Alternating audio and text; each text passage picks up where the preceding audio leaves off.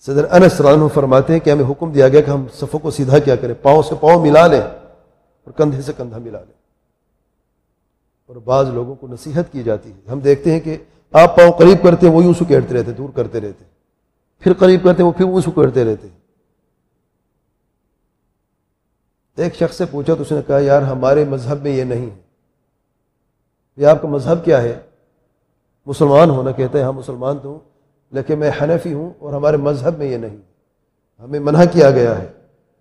کیوں منع کیا گیا ہے؟ کہتے ہیں کہ ہمارے مفتی صاحب نے کہا ہے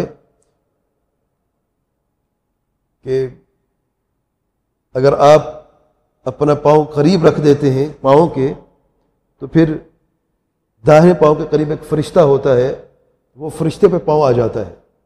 اس لیے ہم پاؤں سے پاؤں نہیں ملاتے۔ سبحان اللہ۔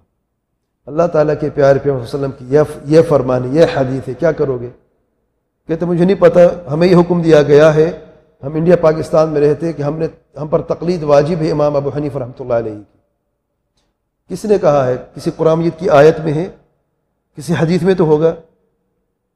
اچھا امام نے خود کہا تھا، امام ابو رحمۃ اللہ علیہ نے کہ اہل پاکستان، اہل انڈیا کے اوپر میری تقلید واجب ہے، اہل مصر پر واجب نہیں ہے۔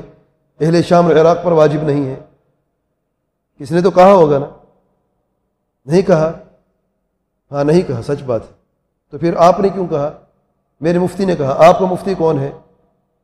کوئی نبی ہے کہ اس کی بات اٹل ہے جو آگے پیچھے نہیں ہو سکتی؟ ان راجعون۔